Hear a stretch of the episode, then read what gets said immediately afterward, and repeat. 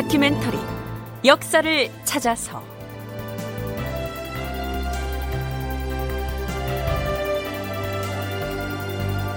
제 497편 신학을 창제하다. 극본 이상락 연출 김창회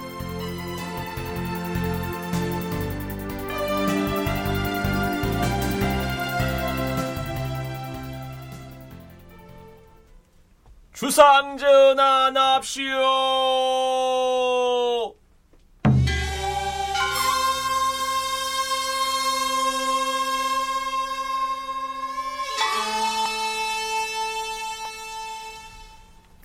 음. 왕세자저하 헌수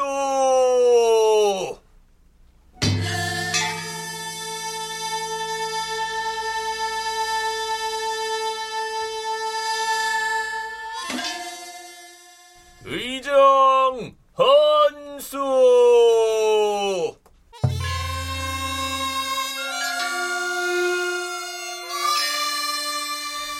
천세 천세 천천세. 천세 천세 천천세. 청취자 여러분 안녕하십니까? 역사를 찾아서의 김석환입니다 세종 14년 서기론 1432년에 회례학이 완성됩니다. 이 회례학이란 대신들이 한자리에 모이는 의식에서 연주하는 예학을 일컫습니다. 이보다 앞서 세종 13년에 조회 때 사용할 조회악이 정비돼서 그해 정월의 조회 의식에서 처음 연주되는데요. 박연은 물론이고 신료들 역시 회례 의식에서도 옛 주나라 음악을 복원한 악만을 사용하려고 한 데 반해서 국왕인 세종은 향악을 사용해야 한다고 주장합니다. 결국 맹사성 등의 절충으로 전반부는 나악을 사용하고 후반부에서는 향악을 배치하는 쪽으로 정리가 되죠. 세종 13년 8월 중국 사신을 맞이하는 사신 회례에 사용할 음악에 대해서 세종과 맹사성이 주고받은 대화를 소개하자면 이렇습니다. 사람들이 말하기를 사신회례 때 악마를 사용하는 게 좋다고 하는데 하면 중국의 풍류를 따르고자 하여 향악을 모두 버려야 한다는 말이오. 과인의 생각으로는 그것은 단연코 불과한 일이오. 전하의 하교를 듣고 보니 과연 그러하옵니다. 어찌 향악을 아예 모두 버릴 수야 있겠사옵니까? 악도 버리지 않고 향악도 버리지 않겠다는 것인데 그럼 둘 다 회례악으로 쓰자는 말이오? 전하, 회례의식의 전반부에선 먼저 악을 연주하고 후반부에서 향악을 겸해 쓰는 것이 옳다고 사료되옵니다. 이렇게 해서 회례의식에서 연주되는 총 20곡 중에서 임금이 입장할 때, 왕세자가 절할 때, 왕세자가 헌수할 때, 여러 신하들이 절할 때 등의 경우에 연주하는 열곡은 박연이 주축이 돼서 복원한 옛 주나라 음악인 악으로 연주하고요. 임금에게 여섯 번째 잔을 올릴 때부터 의식이 끝나고 임금이 퇴장할 때까지의 열곡은 향악으로 연주하는 방식으로 절충이 이루어진 것입니다. 이것은 순전히 세종의 의지 때문에 그렇게 된 것이죠. 숙명여대 전통문화예술대학원 송혜진 교수의 얘기 들어보시죠. 이 회례학으로 악을 쓰게 되는 것이 이제 자리를 잡게 되자 많은 사람들이 그게 옳다고 여기고 그 전에 향악을 쓰던 여러 행사에도 악을 쓰자는 건의들이 있게 되자 그렇게까지 할 건 없다. 그 음악에 맞는 곳이 있을 것이고 그 전에 해왔던 것을 한꺼번에 버릴 수 없다. 중국 것을 쓰자 하고 향악을 다 버릴 수는 없다. 이런 주장들을 계속 하시는 거죠. 네, 지금이야 국악 취타대가 있어서 국가 의전에서 서양 음악과 우리 전통 음악이 함께 사용되고 있지만 가령 1960년대나 70년대만 해도 외국의 원수를 맞이하는 의전에서 국악을 사용한다는 것은 상상하기가 어려웠겠죠. 그러니까 당시의 선비들에겐 중국의 음악이 품격 있고 세련된 음악이라는 인식이 상식으로 통하고 있었는데 그러한 분위기에서 세종이 우리의 전통음악인 향악도 함께 국가의례에 사용하자. 이렇게 주장해서 관철시켰다는 것은 그 자체로 매우 파격적인 것이라는 얘기입니다. 전 시간에 악기 편성에 관한 이야기를 하면서 당상과 당하에 각각 별도로 악대가 배치되고 그 가운데 춤추는 사람이 자리함으로써 하늘, 사람, 땅을 상징하는 천지인의 조화를 이룬다는 내용을 소개했었는데요. 그렇다면 모든 음악에 춤이 곁들여졌을까요? 성신여대 오종록 교수의 얘기입니다. 이제는 노래와 춤이 딱 연결된다는 관념이 많이 희박해졌지만은 옛날 어르신들이 그 잔치를 한다거나 하면은 노래를 연주를 하면 당연히 이거 춤이 곁들여졌죠. 국가의식에서도 비슷했습니다. 그래서 상례에 해당이 되는 부분을 빼고 신에게 제사 드리는 그 모든 제사에도 다 춤이 따라 곁들여져서 거행이 되었고요. 제사 의식에서도 춤을 곁들이는 만큼 이 잔치 의식에서는 뭐 더 말할 것도 없죠. 흉예를 제외하고는 모든 음악 연주에 춤이 곁들여졌다고 했는데요. 좀 더 정확하게 설명하자면 흉예를 제외한 모든 의례의 음악 연주에 춤을 포함할 수 있었다. 이렇게 정리해야 옳을 것 같습니다. 국가의례에서도 등급이 있어서요. 낮은 등급의 사소한 의식에서는 춤이 빠지기도 했었으니까요. 국가에서 음악을 쓰는 등급의 원칙이 있어요. 1등학부터 4등학까지 있습니다. 그래서 1등학의 경우에는 연주 인원이 몇 명이며 복식을 어떻게 갖추고 음악과 춤과 노래를 다 갖춰서 하는 겁니다. 4등학의 경우 뭐는 빠지고 뭐 이런 겁니다. 그래서 이 음악과 노래와 춤을 갖추느냐 온전히 갖춘 것은 큰 예약인 거고 적게 갖춘 것은 작은 예약인 것입니다.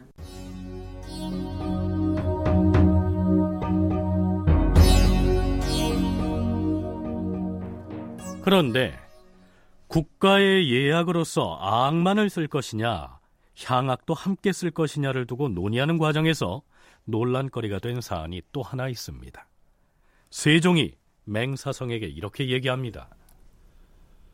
사람들이 입을 모아서 말하기를 사신회례에 여학을 쓸 수 없다고 하는데 만약 여학을 없애고 남자 악곡만 연주해서 그것이 좋기 볼만하다면 모르겠거니와 음률에 맞지 않는다면 어찌할 것이오. 그리고 춤추는 사람들의 경우도 문무를 추는 이들과 무무를 추는 이들의 복색이 중국과 같지 않은 듯한데 무턱대고 중국의 풍류를 쓰고자 하여 향악에서 오래 써온 여학을 버려서야 되겠소? 여기에서 여학이라고 함은 궁중에서 연회를 베풀 때 글자 그대로 여성이 악기를 타고 노래 부르고 춤추는 것을 말합니다. 그 역할을 맡아 한 여성은 바로 기녀들이었습니다. 고려시대에는 이것이 문제가 되지 않았지만 조선 건국 이후에 유교를 중시하다 보니 내외 분별이 엄격해진 사회 분위기 때문에 이 여학이 자꾸만 문제거리가 된 것이죠. 세종 12년 7월 28일 좌부대원 김종서가 아뢰었다. 주상 전하, 예약은 나라를 다스리는 큰 근본이옵니다. 그런 까닭에 음악을 살펴보면 그 나라의 정치를 알 수 있다고 하였사옵니다. 우리나라의 예약은 중국과도 견줄 만한 것이므로 옛날에 중국 사신들이 왔다가 우리나라의 예약이 갖춰져 있음을 보고 그 아름다움을 칭찬하였사옵니다.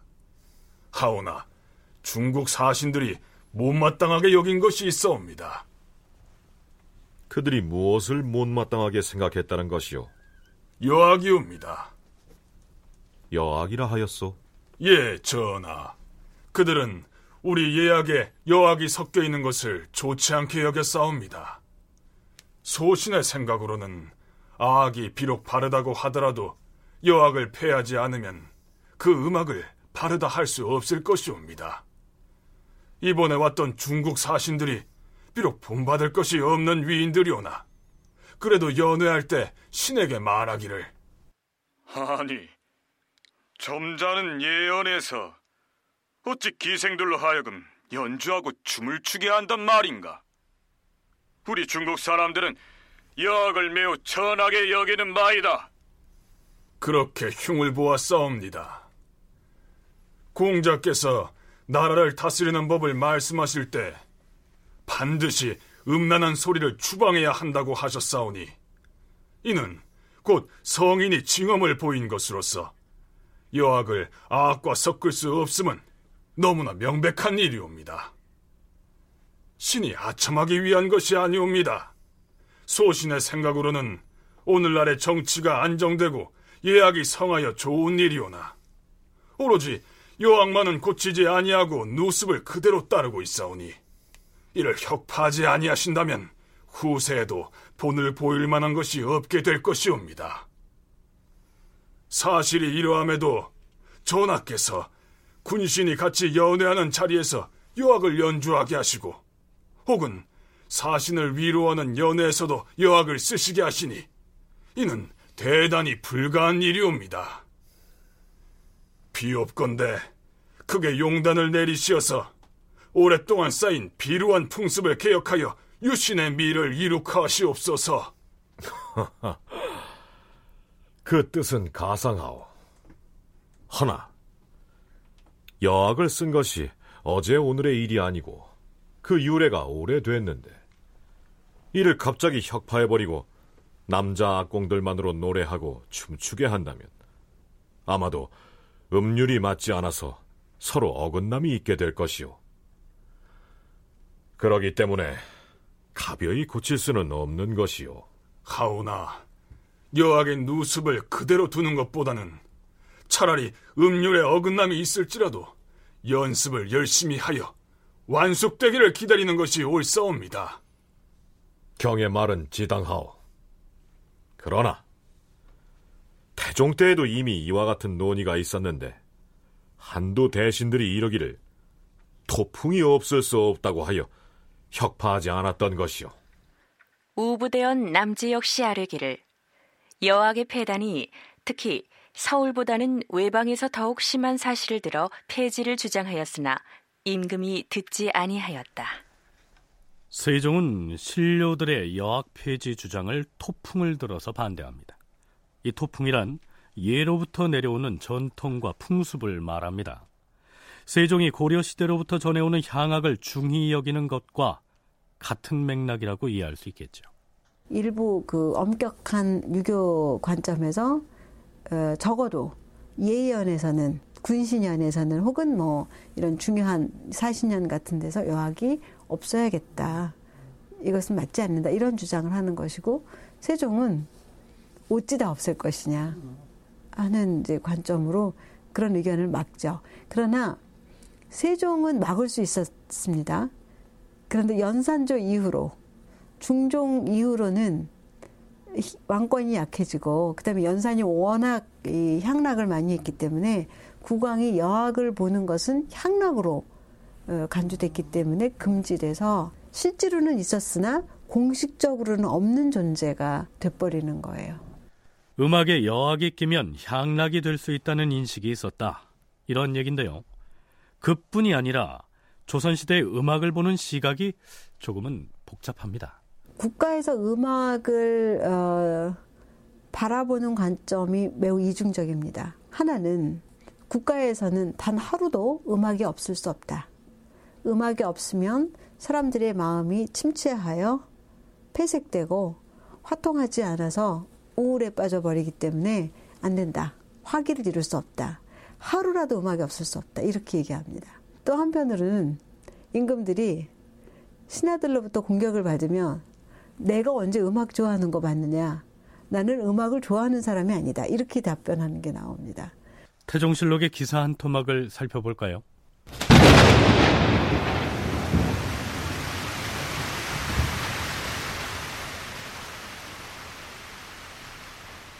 금년에 하늘에서 재변이 잤더니 오늘도 사방에서 풍우가 내지니 백성들을 놀라게 하는구나.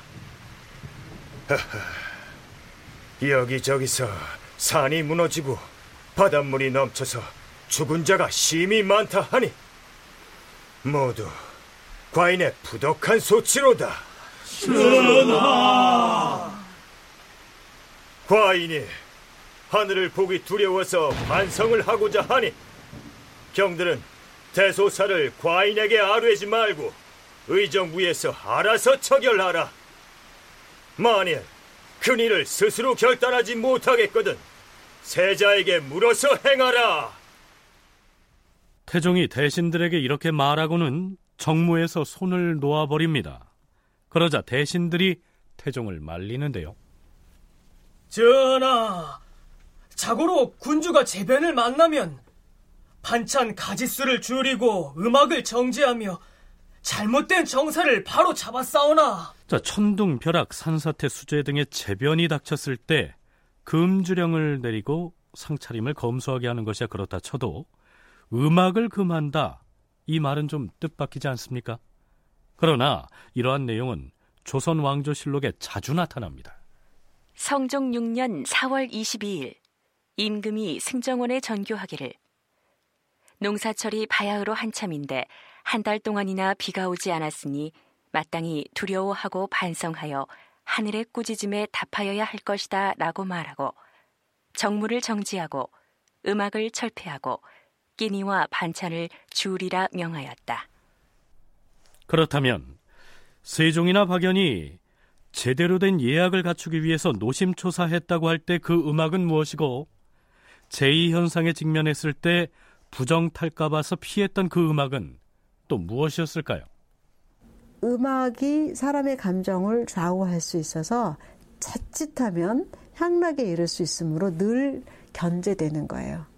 그래서 평상시 아무 일이 없는 무상한 태평 시절에는 음악이 늘 있어요. 그런데 변고가 일어났다. 이상한 별이 왔다 갔다 한다. 가뭄이 들었다. 전염병이 돈다 하는 것은 임금의 부덕의 소치다. 임금이 왜 부덕, 부덕 하냐? 사치했느냐? 주색에 빠졌느냐? 그 중에 하나가 음악에 빠졌느냐여서 그런 그 향락과 일탈의 그 코드였습니다. 네, 같은 음악도 어떤 때는 백성의 마음을 정결하게 하는 음악인데 반해서 어느 경우엔 금기시 됐다는 얘기입니다. 더구나 당시 신료들 중에서 상당수는 아무리 품격 높은 음악이라고 할지라도 거기에 여성이 춤을 추거나 연주하는 여악이 끼이면 부정한 것으로 여겼던 것이죠. 그러나 세종은 남달랐습니다. 세종 17년 3월에 관습도감에서 명나라 사신을 위한 연회가 열렸는데요. 전하, 이번 중국 사신을 위해 베푸는 연회에서는 모두 남악을 사용토록 하시옵소서. 명나라 사신에게 베푸는 연회에 그대로 여악을 쓴다면 이는 아니 될 일이옵니다. 마땅히 종래의 습속을 개혁하고 한결같이 중국의 제도를 조차 여학을 쓰지 않도록 하시옵소서. 이때 세종이 뭐라고 했을까요? 이랬습니다. 여학을 쓰는 것은 고려 때부터 이어져 온 우리의 풍속이니 이번 중국 사신을 위한 연회에서도 여학을 그대로 쓰라.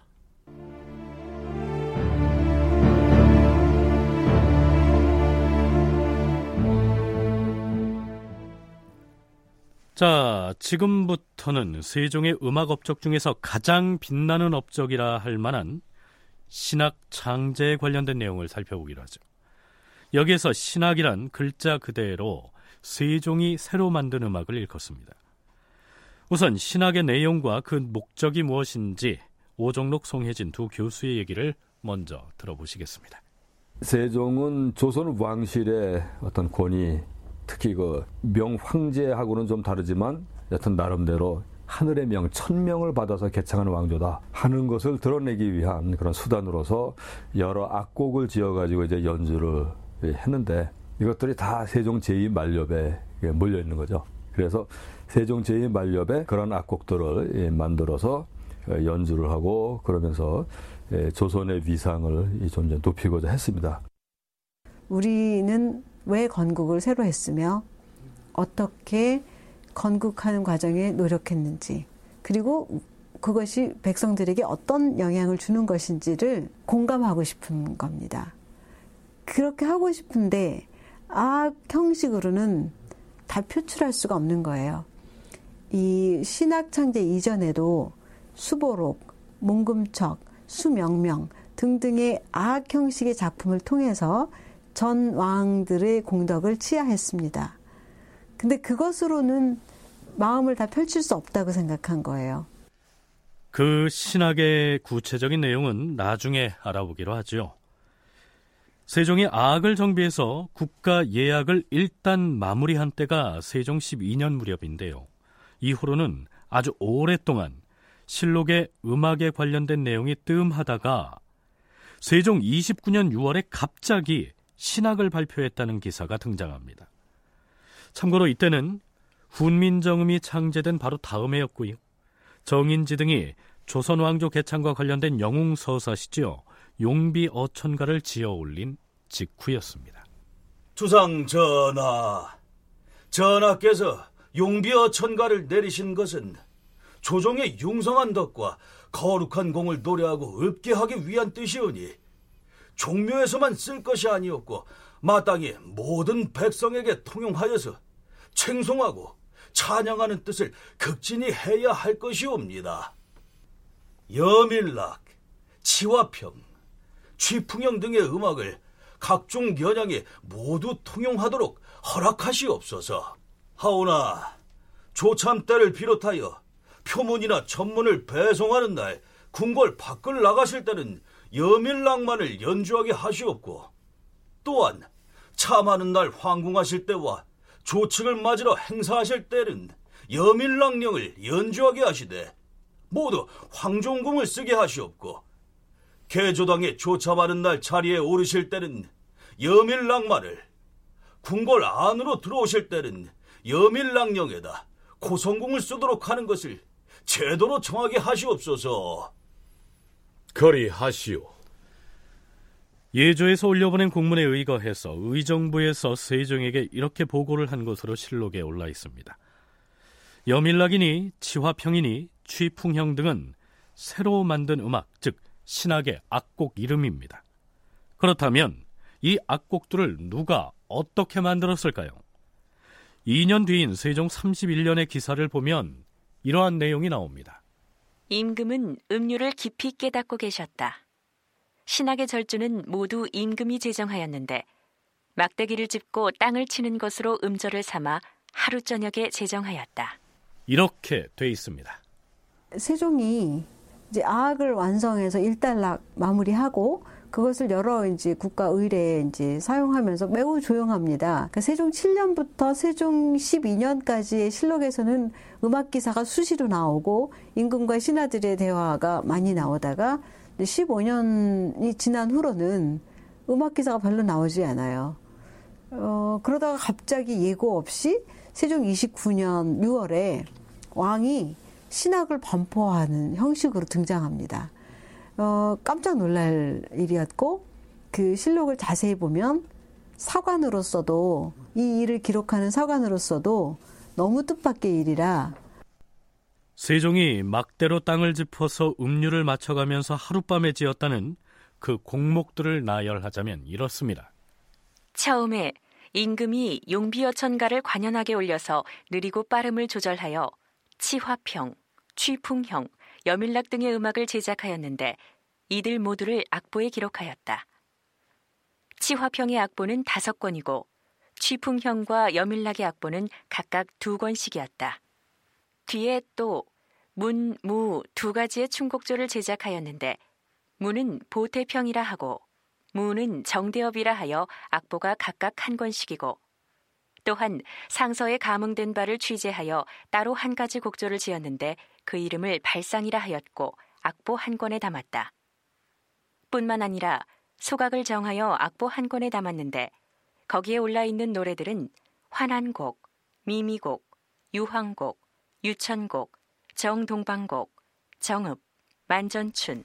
마지막 소각 악보에 실려 있다는 곡들은 그 외에도 많아서 일일이 거론하지 못했는데요. 어찌됐든 이 많은 곡들을 세종이 하룻밤새 모두 작곡했다는 것이 사실일까요? 역사를 기록하는 사관이 그 많은 곡들을 하룻밤에 다 작곡했다고 기술한 데에는 나름의 의미가 있겠지요. 송혜진 교수는 이렇게 분석합니다. 그런데 실제 그 양은 하룻밤에 완성할 수 있는 양이 절대 아니고 하룻밤이라고 표현한 게 무슨 이유일까? 사관으로서는 예상하지 못했던 일이었기 때문인 것 같습니다. 그러니까 공개적으로 진행되지 않은 채 이 일이 추진되었음을 눈치채게 하는 말인 거죠. 그런데 이때 아마 어, 음악 작업만 단독으로 이루어진 게 아니라 훈민정음을 창제하는 과정, 용비어천가를 반포하는 과정과 매우 긴밀하게 어, 이루어진 것 같고 결국은 그 음악 연구와 언어 연구가 동시에 진행돼서 하나는 한글 창제로 하나는 음악의 완성으로 반포된 게 아닌가 이렇게 추측을 할 수 있습니다. 네, 나중에 훈민정음 창제 과정을 탐색할 때 자세히 살펴보겠습니다만 신학 창제 역시 세종이 그 작업을 비밀리에 수행했을 가능성이 크다는 얘기입니다.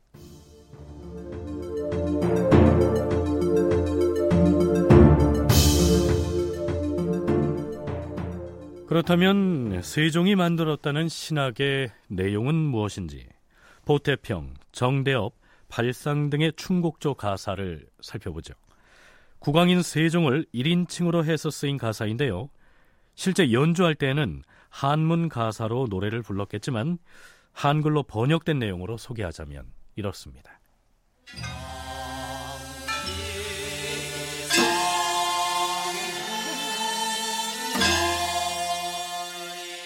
보태평의 충곡조는 조상의 문덕을 밝힌 것이니 대저 하느님의 명을 받기는 쉽지 아니하매 덕이 있으면 흥하나니 높으신 우리 여러 성구님들께서 크게 아름다운 명을 받으시어 신령하신 계획과 거룩하신 공업이 크게 나타나시도다.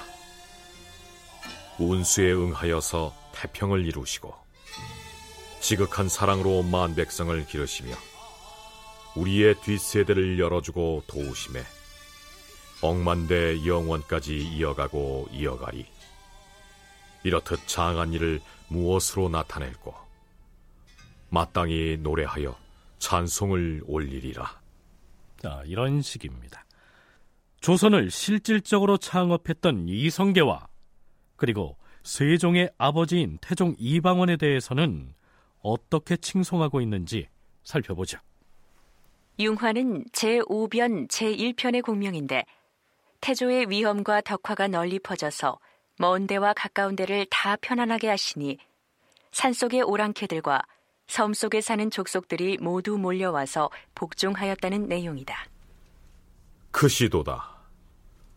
거룩하신 태조께서 그 덕을 밝히시와 사랑으로 안유하고 의리로 복정시켜 덕화가 남과 북에 널리 퍼지니 먼 섬의 족속들과 산속의 오랑캐들이 면목을 깨끗이 고쳐 모두 몰려와 따르도다. 산 넘고 물을 건너와 보물을 바치면서 사방에서 모여드니 빛나는 생명들이 가까운 데와 먼 데까지 모두 편안하고 조용하였다. 제6변의 제1편은 공명이 승강인데 태종이 정도전의 반란을 평정하자 나라 사람들이 세자가 되기를 청하였으나 태종이 공정왕에게 굳이 사양하였다는 내용이다. 크시도다. 우리 거룩하신 아버님께서 큰 계획으로 사직을 보전하셨네. 위태함을 혁파하여 평안하게 하옵시니 여론과 인심이 따르게 되었네. 공덕과 업적이 혁혁하게 빛나시되 사양하는 마음 돈독하여 아 인심이 더욱 돋아오셨네. 그러나 이윽고 하늘의 명령을 어기지 못하시어 마침내 옥자에 오르셨도다. 천명을 받으시어 용상에 오르시니 억만세 길이길이 백복을 누리시리. 제7변의 제1편은 창휘인데 태종이 위태롭고 의심스러운 때를 당하여 명나라에 들어가 사실을 보고하니 천자가 융숭한 예로 대우하였다는 내용이다. 천자가 성을 내면 풀 수가 없는지라 그 시도다. 거룩하신 아버님께서 선대의 영위를 염려하심에 몸소 수고를 어찌 꺼리시랴. 먼 길 다니시니 몹시 바쁘셨네. 사실을 보고함이 이미 분명하니 충의와 정성이 밝히 드러났도다. 천자도 기뻐하시니 빛나도다. 용광이시여. 네, 앞에서 이방원이 자리를 양보했다는 공정왕은 이방원의 형이지요. 정종을 일컫습니다. 어찌됐든 보태평이라는 이 음악은 그 내용이 대개 소개한 바와 같습니다. 그 다음에 정대업은 그야말로 태조 이성계에 대한 영웅담이죠. 이성계가 신기에 가까운 무예로서 홍건적은 물론이고 나주 세력과 왜구를 물리쳤다는 내용. 또한 요동정벌에 나섰다가 대의를 앞세워서 회군했고 태조의 위엄과 덕행을 시기해서 해치려는 정몽주를 없앴으며 대마도 정벌에 나서서 왜구를 소탕하게 명했다는 내용 등으로 이야기가 이어집니다. 앞에서 소개한 보태평, 정대업은 회례 의식에서 춤을 출 때 사용하는 반주 음악입니다. 이 외에 세종이 태조의 창업 공덕을 칭송하기 위해서 장작했다는 종합적인 형태의 연주곡을 복례의라고 하는데요.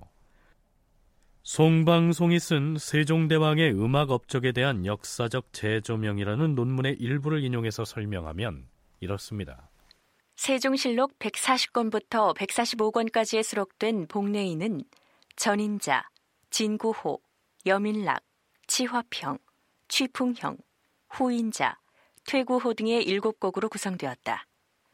이들 중 여민락, 치화평, 취풍형의 악곡은 모두 조선 왕조의 건국에 관한 서사시 125장으로 구성된 용비어천가의 가사를 바탕으로 하고 있다. 전인자는 관현악으로 연주된 일종의 전주곡이고 후인자는 후주곡에 해당한다. 진구호와 퇴구호는 모두 사원절구의 팔행으로 구성된 한시인데 그 한시를 기녀들이 노래로 불렀던 것이다. 그러니까 세종이 만든 신학의 곡들은 대개 용비어천가의 가사에 곡을 붙인 것이라고 보면 되겠죠. 오정록 교수는 상왕이던 태종이 사망한 이후부터 세종이 음악에 지대한 관심을 기울인 궁극적인 목표는 용비어천가 등을 통해서 선조의 공덕을 칭송하는 데 있었다. 이렇게 설명합니다. 용비어천가는 세종이 태조를 중심으로 해서 선왕들의 업적을 기리면서 특히 태조가 신이 내린 인물이다라고 하는 그러한 측면을 그 여러 노래 말을 짓고 또 거기에 이제 곡을 달고 해서 중요한 국가 의식, 왕실 의식 때마다 이제 연주하도록 하는 것입니다. 그래서 용비어천가는 한편으로는 조선 왕실이 천명을 받은 그런 존재다라고 하는 걸 부각시키는 그런 측면에서 우선 중요성이 크고 그리고 그 사실을 중요한 의식 때마다 신하들이 다 듣고 새삼스럽게 깨우치도록 하는 그런 효과를 볼 수 있는 것이어서 그런 점에서 이 세종은 음악이라고 하는데 역시 큰 관심을 기울이게 됐다고 생각합니다.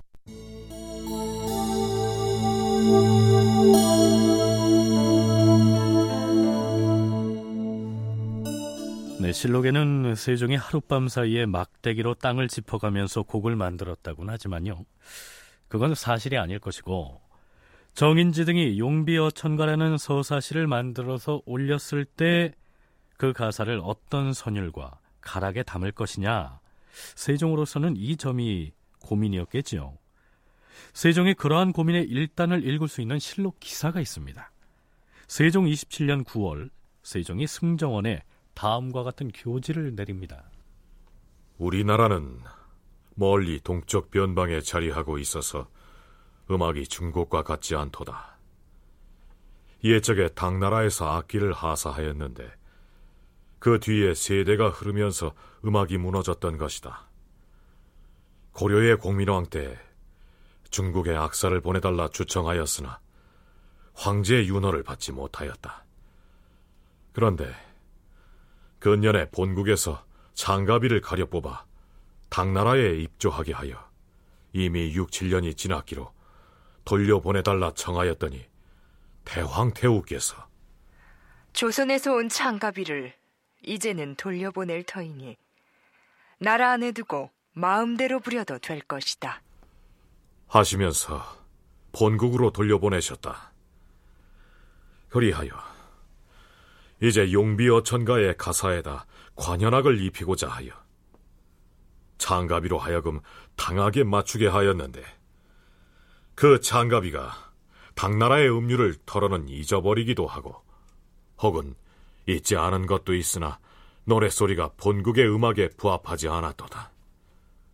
다만 춤을 추는 모양만은 볼만하였다. 지금 과인이 병이 있어 궁중에 칩거에 있으므로 음악 듣기를 좋아하지 않으나 우리 조선의 음악을 중국의 선율과 합하게 하여 그 모양과 소리를 익힌다면 과인이 들어보아야겠다. 그 장가비에게는 옷 일습식을 상으로 취급하라. 여기에서 나오는 창가비란 노래를 부르는 여자 종을 일컫습니다. 그러니까 노래 잘 부르는 여종 몇 명을 명나라에 보냈는데 그녀들이 돌아왔으니 신분이야 비천한 여자 종이지만 요즘식으로 말하자면 음악 공부를 하러 떠났던 유학생 소녀들이 돌아온 셈이죠. 그들이 중국의 음료를 잘 알고 있을 것이기 때문에 세종은 용비 어천가 등의 가사를 주면서 중국식 가락으로 불러보게 했겠죠. 그랬더니 춤은 잘 맞는데 그 여종들이 부르는 가락이 조선의 음악하고는 잘 안 맞았다. 이렇게 얘기하고 있는 것입니다. 그런가 하면 전하, 예조에서 좋은 술 쉰병과 소, 양, 기러기, 오리 고기 등을 진상하여 싸웁니다. 음, 그래. 그렇다면 과인이 강령전으로 갈 것이니 창기와 제인들을 불러서 용비어 천가를 연주하게 하도록 준비를 시켜라. 예, 전하. 하오면 용비어 천가는 어떤 방식으로 연주를 하는 것이 좋겠사옵니까? 음, 용비어 천가를 연주하되 향악과 당악을 관현악으로만 연주하고 노래는 부르지 말게 하라. 분부대로 거행하겠사옵니다, 전하. 자, 이렇게 가사 없이 기악 연주로만 감상하는 등 여러모로 실험을 해봤던 것이죠. 세종이 신학을 만드는 데 참여했던 인물은 수양대군이었는데요. 세종은 그에게 기생 수십 명을 데리고 가서 악곡을 익히도록 시키기도 합니다. 이렇게 해서 드디어 신학이 완성됩니다. 송혜진 교수는 이 신학의 악곡이야말로 절묘한 융합으로 탄생한 것이라고 얘기합니다. 국가 의전 의례 음악으로서의 품격을 유지시켜 줄 수 있는 악의 형식을 채용합니다. 그런데 그 형식에 담을 노래는 선율, 가락은 고려 향악에서 가져옵니다. 그것은 조선 사람들이면 누구나 알아들을 수 있는 친근한 멜로디입니다. 그러니까 악의 형식에 친근한 선율을 결합시킨 겁니다.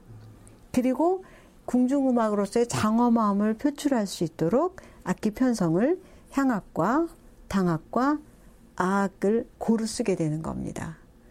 그러니까 아주 이상한 복합체였을 것 같아요. 조선 사람으로서 너무도 이상한 생소한 그런 그 결과물이었을 것 같은데 그것이 이제 오랜 세월 연주되면서 오늘날과 같은 예술음악으로 정착이 된 거죠. 고려의 향악의 가락에다 아악과 당악이 가미됐고 또한 가사는 직접 지어서 붙였으니 중국의 음악, 즉 아악만이 격조 높은 음악이라고 여기고 있었던 당대의 선비들에게는 참으로 생경하게 들렸겠죠. 그런데 바로 그 음악이 자리를 잡아서 유네스코 인류 무형문화유산으로 등재된 지금의 종묘 제례악으로 전승된 것입니다. 흥미로운 것은 세종 스스로가 그 음악을 새로울 신자의 신학이라고 명명을 했다는 점입니다. 세종 31년 12월 10일 종친들과 문무 이품 이상 등의 관원에게 연회를 베풀었는데 종친들은 시어소에서 문무 이품 이상의 관원은 의정부에서 삼품 당상관은 예조에서 60세 이상의 원로들은 기로소에서 잔치를 열어주었다. 또한 승정원에서 잔치를 베풀 때 임금이 말하였다. 모두 들어라. 드디어 과인이 그대들에게 신학을 내리니 마땅히 마음껏 즐겨라. 자, 연회가 열리는 곳에 기생과 악공들을 보냈으니 치풍형과 여밀락, 치화평을 각각 연주하게 하라. 이것이 신학이니라. 신학을 연주하라.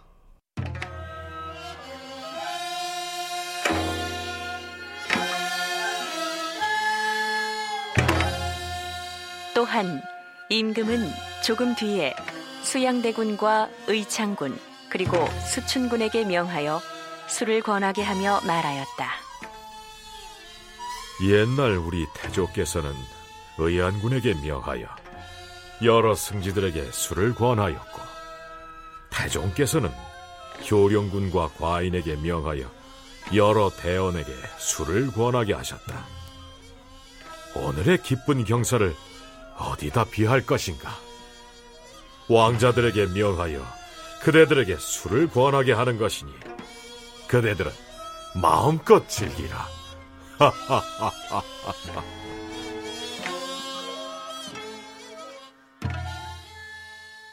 연회는 밤이 새고서야 파하였다. 건국을 위해서 애쓴 또 건국 이후에 정치하느라고 애쓴 선조들의 공덕을 보다 친근감 있게 생생하게 전달할 그런 그 선율이 필요했던 거죠. 그것이 이 신학의 요체이고 그렇게 완성해 놓고 이것은 아학도 아닙니다. 이전에 있었던 향학이나 당학도 아닙니다. 라고 하고 새로운 신자를 딱 붙여서 신학이다. 이렇게 본인이 명명한 겁니다. 그래서 신학이 완성이 된 것이고 그것이 이제 세조 때 국가의 제사 중에 제일 중요한 종묘 제사에 쓰이게 됨으로써 종묘 제례하게 되는 것이죠. 그러니까 이때 만들어진 신학은 바로 종묘 제향에 쓰인 것이 아니고요. 수양대군 시절에 세종의 신학 창제를 도왔던 세조 때에 가서 비로소 종묘제략으로 사용됐다. 이러한 얘기입니다.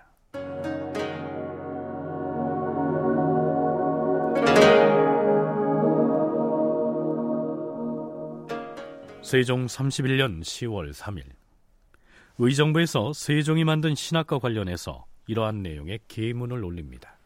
주상 전하, 종묘의 재양과 조예와 그리고 공식 연회의 음악으로 전조의 잡성을 엮어 넣는다는 것은 심히 타당하지 못하옵니다. 지금 새로 정한 여러 음악들과 이전에 쓰던 구악 중에서 쓸만한 여러 소리들을 다시 잘 살펴서 선정하게 하시옵소서. 그렇게 하여 선정된 음악이라 하더라도 연습을 충분히 하게 하시옵소서. 신학에 천조의 잡성이 섞여 있다. 이 말은 세종이 만든 신학에 이전 왕조, 즉 고려의 소리가 섞여서 국가 의례에는 쓸 수가 없으니 다시 편성하라는 얘기입니다. 고려 왕조 때 하던 음악은 전통 음악인 향악과 당나라 시기의 음악이죠. 당악을 의미하는 것 같은데요. 오종록 교수는 대신들의 그 비판을 이렇게 해석합니다.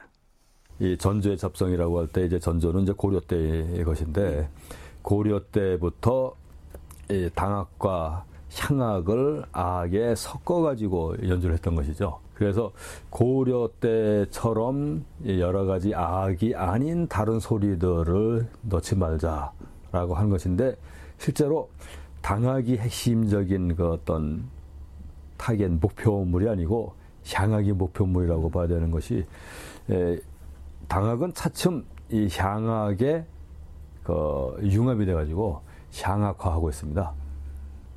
당악이라고 하는 것은 벌써 당나라 때 건너온 것을 모델로 해서 송 때 들어온 것들까지이고 그 뒤에 원이 있었고 이제 명이 들어서고 한 것이기 때문에 옛날 중국의 노래들이고 이제는 이제 운명이 다 끝난 예, 그런 음악들이어서 실질적으로 이제 향악이 중심인 것이죠.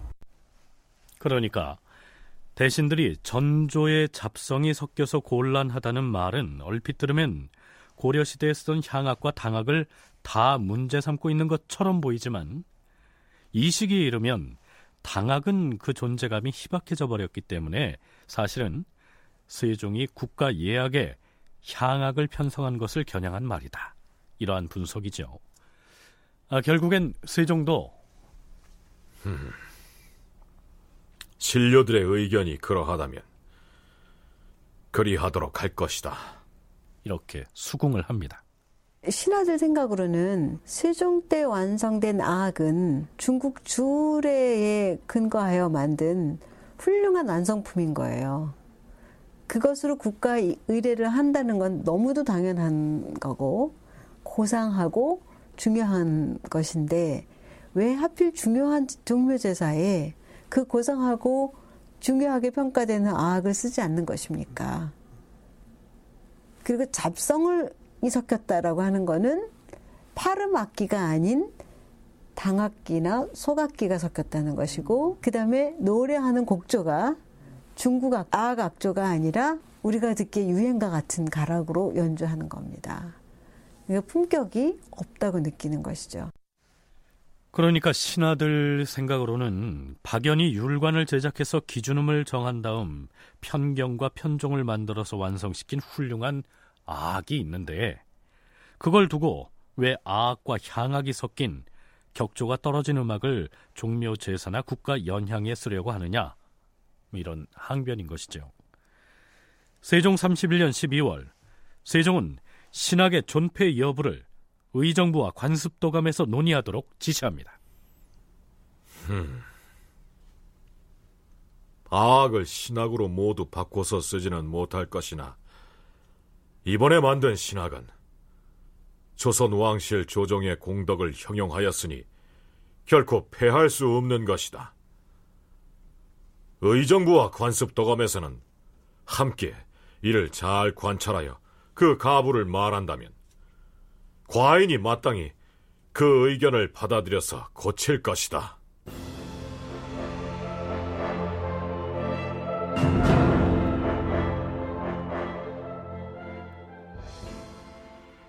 자, 이번에는 세종의 음악 치적을 얘기할 때 빠뜨려서는 안 될 한 가지를 짚어보겠습니다. 세종이 신학을 작곡하면서 독창적으로 만든 악보지요. 정간보 들어보셨죠? 세종이 굉장히 치밀한 분이었다라고 생각하는 부분은 악보의 편찬입니다. 세종실록과 세조실록 단 두 왕조실록에만 악보가 실려 있는데요. 그 양으로 볼 때 세종실록이 압도적으로 우세합니다. 136권부터 137권까지가 아악보이고요. 그 다음에 그 소각보들이 이제 소각보들이 어, 포함이 되게 되는데 아악보는 중국식 기보법을 따랐기 때문에 큰 차이점이 없습니다. 약간 차이가 있지만 그런데 그 뒤에 세종이 작곡한 음악부터는 완전히 새로운 기보법으로 어, 수록이 됐습니다. 그 기보법이 칸을 이용한 악보다. 그래서 오늘날 정간보라고 합니다. 아마도 세종은 신학을 만들면서 그것을 기록할 방법을 두고 박연 등의 측근과 이러한 논의를 했겠죠. 아, 전하, 모두 기록하여 싸웁니다. 아니, 조금 전에 고쳐 만든 복례의 중에 치화평 악곡을 벌써 모두 악보에 기록했단 말인가? 그러하옵니다, 전하. 음, 어디? 이것은 중국에서 악을 기록하는 방식하고 다름이 없지 않은가? 이 악보를 보면 음의 높이는 가늠할 수 있지만 길이를 알 수가 없는 것이 문제인데. 하오면 음의 높이와 길이를 함께 기록할 악보를 만들라 이 말씀이 아니옵니까? 이러한 고민 끝에 세종은 바둑판처럼 줄을 그어 만든 사각형 안에다 음률을 기록한 정간보 방식의 악보를 창안하게 된 것입니다. 그동안 사용해오던 아악의 악보는 이런 식이었죠. 음악을 기록하기 위해서는 음의 높이와 길이를 표기해야 됩니다. 그래서 우리가 보통 악보를 콩나물이라고 하잖아요. 그럼 콩나물이 꼬리가 몇 개냐에 따라서 음의 길이가 다른 것입니다. 서양 음악에서 음 높이 말고 음의 길이를 표기하기 시작한 것은 생각보다 역사가 짧아요. 음의 높이만 보고 음악을 했던 것입니다. 역시 어, 대대로 전해왔던 기보 방식은 음의 높이만을 표시하는 겁니다. 12율려의 음의 높이를 그냥 황, 대, 태, 협, 고, 중, 유 이런 문자로 표기해도 음 높이를 알 수 있습니다. 그러니까 개 이름에 해당하는 12율려의 각 음을 황, 대, 태, 협, 고, 중, 유 이런 식으로 적어 놓으면 황종, 대려, 태주, 협종, 고선, 유빈 등의 음 높이는 알 수가 있는데 그 음을 얼마나 길게 혹은 얼마나 짧게 연주해야 하는지는 알 수가 없었겠죠. 그래서 세종은 우리가 원고지에 글을 쓸 때 띄어쓰기 하는 방식을 차용한 것입니다. 고려의 선율을 따서 신학을 창제했기 때문에 고려의 음은 음이 길고 짧은 것이 결합된 음악입니다. 소위 장단이 있는 음악입니다. 그래서 음정만 표기해 놓고서 놓아서는 이 음을 짧게 해야 될지 길게 해야 될지를 판단할 수가 없습니다. 그래서 세종이 고민 끝에 음의 길이를 알려주려면 어떻게 해야 되느냐라고 생각을 해서 네모 칸을 치고 네모 칸의 음정을 적습니다. 한 칸에 한 음을 표기하고 그 음이 길면 다음 칸을 비워놓습니다. 그러면 이 음을 두 칸만큼 길게 하십시오. 더 긴 음은 어떻게 합니까? 세 칸을 길게 하십시오라고 하면 한 칸의 음정을 적고 다음 다음 칸을 비워둡니다. 자, 이제 이해가 가십니까? 그러니까 12율려 중에 서양 음계의 솔에 해당하는 고선음의 높이로 연주를 하게 될 때는 고라고 적는데요. 그 글자 뒤에 한 칸을 비워두면 그 고선음을 두 박자 길이로 연주하고 만일 세 칸을 띄어쓰게 했다면 네 박자의 길이로 연주하라. 이러한 표시가 된다는 것입니다. 서양 음계로 말하자면 그동안은 도레미파솔라시도 이렇게 개 이름만 글자로 적어 왔는데 정간보는 빈 칸을 몇 칸을 띄어 쓰느냐에 따라 2분음표, 4분음표, 8분음표 등의 표시를 할 수 있게 됐다. 이러한 얘기죠. 그뿐만이 아닙니다. 더욱이 놀라운 것은 그 네모칸을 옆으로 쭉 펼쳐서 맨 첫 줄에는 관악기, 두 번째는 현악기, 세 번째는 박을 치는 박, 네 번째는 장구보, 다섯 번째는 가사. 이렇게 두어서 마치 오케스트라의 총보 역할을 하듯이 쭉 펼쳐서 이 악보를 놓고서 내가 언제 박을 쳐야 될지, 장구주자는 언제 합장단을 칠지, 언제 세편을 칠지를 표시를 해놨습니다. 합주를 할 수 있는 악보를 만든 거예요. 이것이 세종실록 악보가 가지고 있는 놀라운 점이고, 어, 그것을 완성해서 악보로 만들고 인쇄해서 책으로 펴냈다는 것은 어, 대단한 업적인 것입니다. 세종의 음악적 천재성은 정간보만 보더라도 입증이 되고도 남습니다. 다큐멘터리 역사를 찾아서 다음 주 이 시간에 계속하겠습니다.